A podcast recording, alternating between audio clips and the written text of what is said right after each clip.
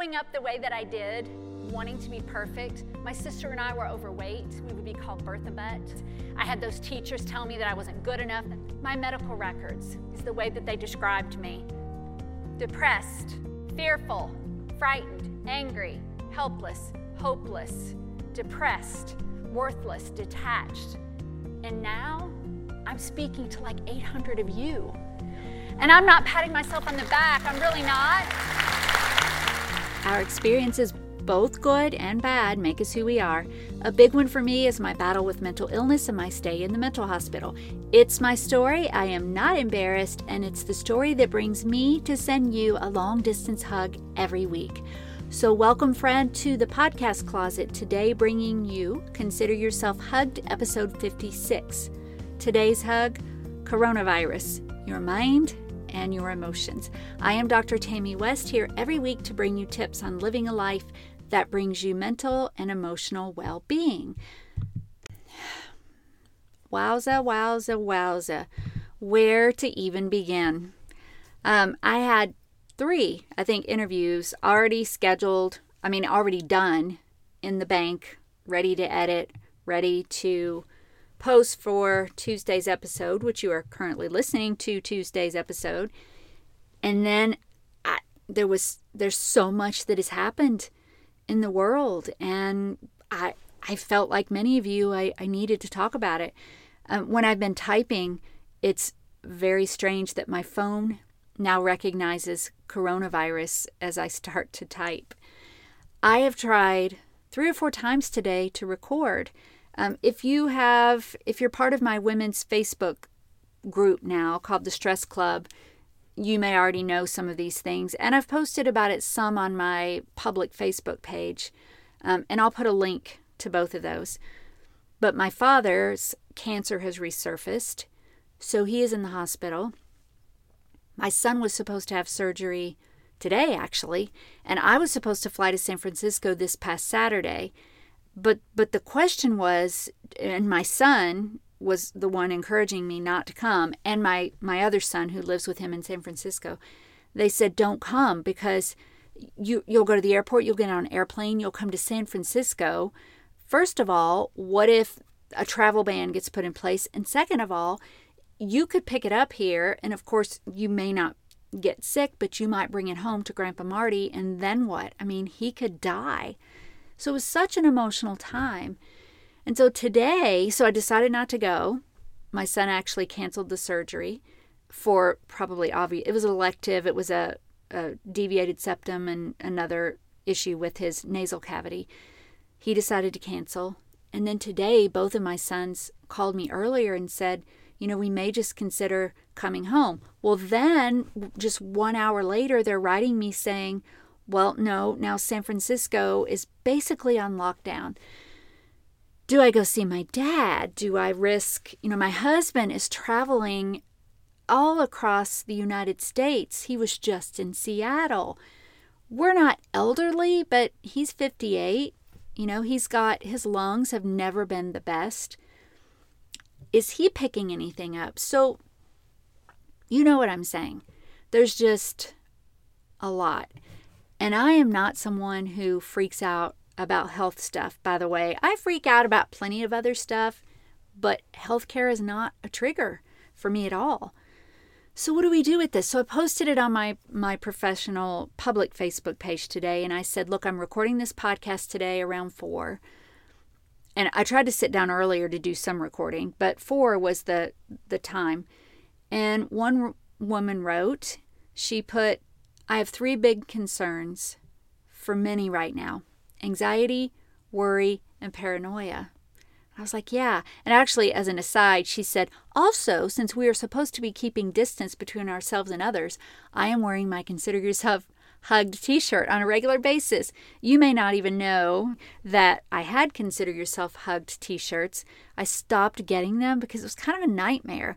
Like I had to get small and medium and large, and then I got extra large and then double extra large. And then people were asking me, Do you have extra small? Do you have this? Do you have that? I would run out.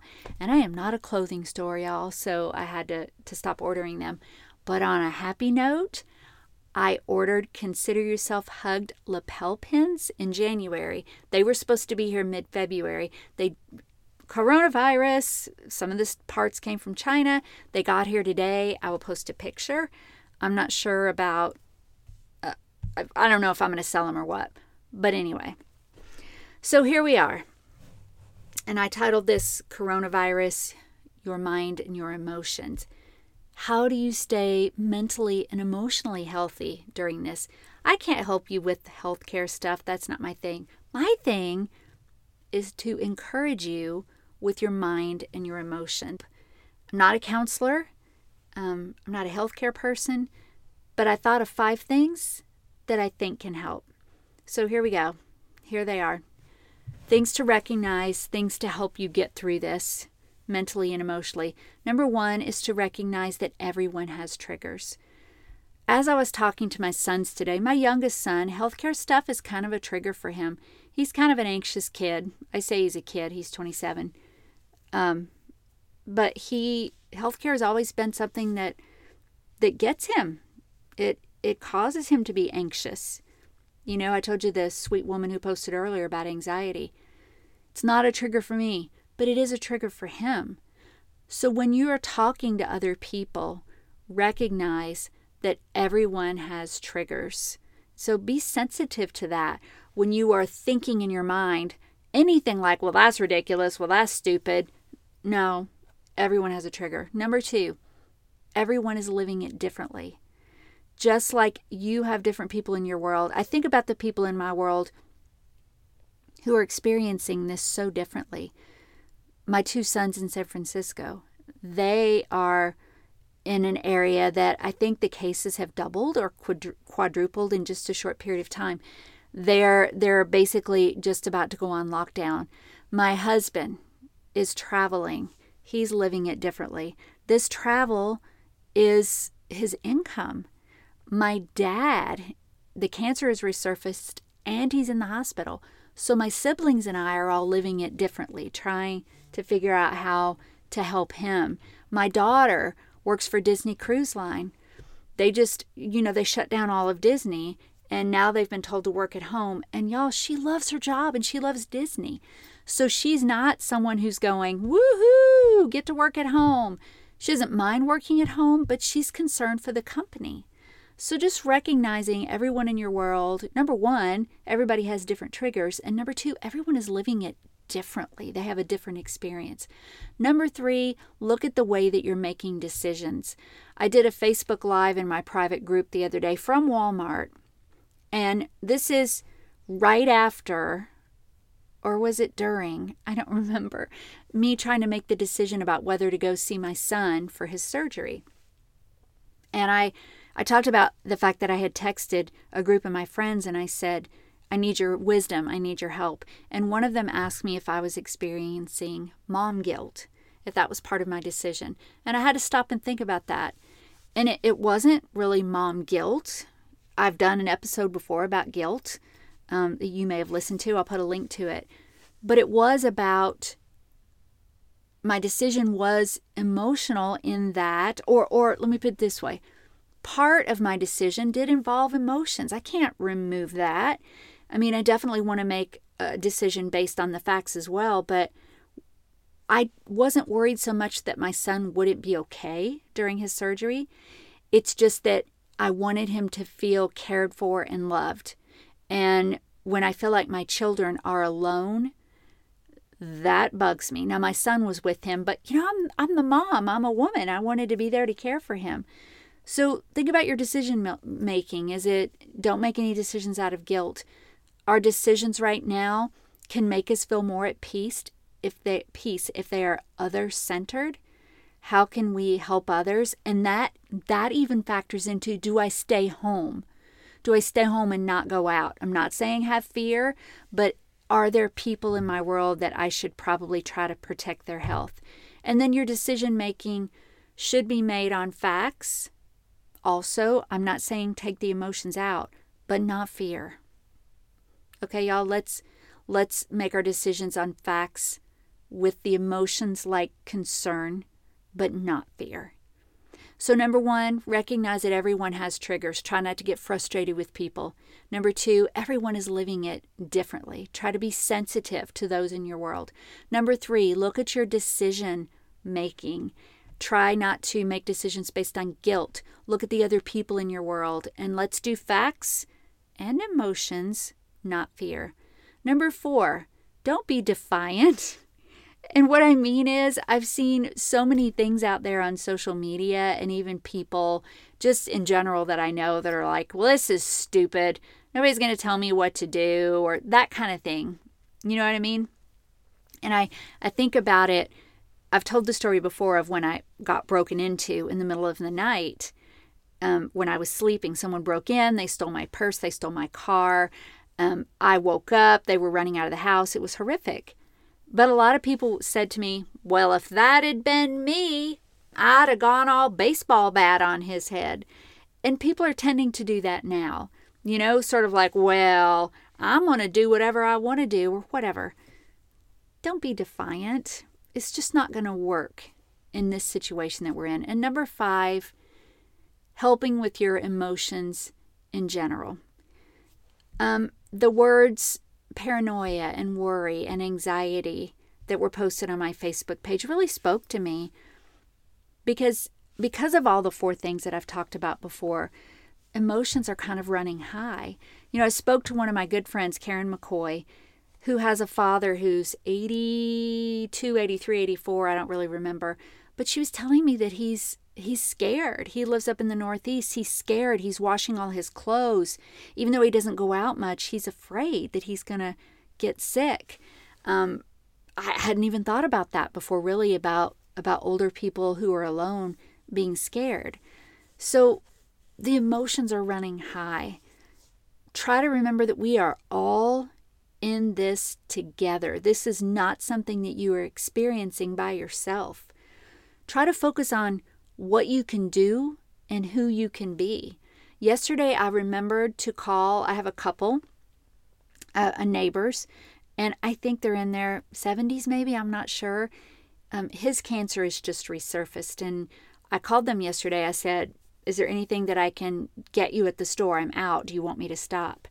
Focus on what you can do for people and who you can be to people. Even they even though they didn't need anything, that they appreciated that and that that bonded us together. We're in this together. Be careful about a spiral. And what I mean by that is, I mean, I'm a speaker for a living. I've had a couple of cancellations. I have a contract that should be, uh, we should be firming that up to get things like the deposit. That might not happen. The spiral can be this I'm a speaker. People are canceling. Future events may not even book. Where's my income going to come from? How am I going to pay the bills? What am I going to do long term? Am I going to get any speaking later? You know what I'm saying. The spiral can happen for all of us. Be careful about the spiral because you know what? Every other speaker, same thing. Every other person who may lose income from this, same thing. Nobody is going to come beating down my door to pay a bill when we are all in this situation together. So be careful about the spiral.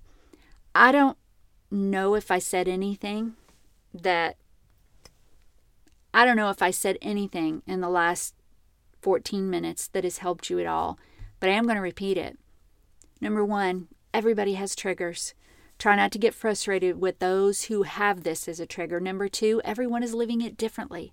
Some are living it in, in a financial scare or in a healthcare scare or their their travel whatever it is everyone's living it differently number 3 stop and focus and be careful about your decision making number 4 don't be defiant it's just not going to help in this situation and number 5 your emotions in general we are all in this together you know one thing i'm looking for and i know you're seeing it is the positives that come out of this my friend karen who has the older father because she she knows how he's living, it makes her uber sensitive to her neighbors. She's reaching out to her older neighbors and taking care of them. I'm checking on my neighbors. The video that I think it was a tweet that went viral, I'll post a link. The woman somewhere up in uh, Seattle, Washington, Oregon, somewhere, where she's walking through the Safeway, I think, parking lot, and the elderly couple called her, you know, excuse me, can you help us? We're, we're afraid to get out of our car. We don't want to get sick. They give her a $100 bill to go shopping for her. We know that good things are going to come out of this. They always do. Anytime there's a crisis, we just went through the tornadoes in Middle Tennessee. Good things are going to come. It is going to pass.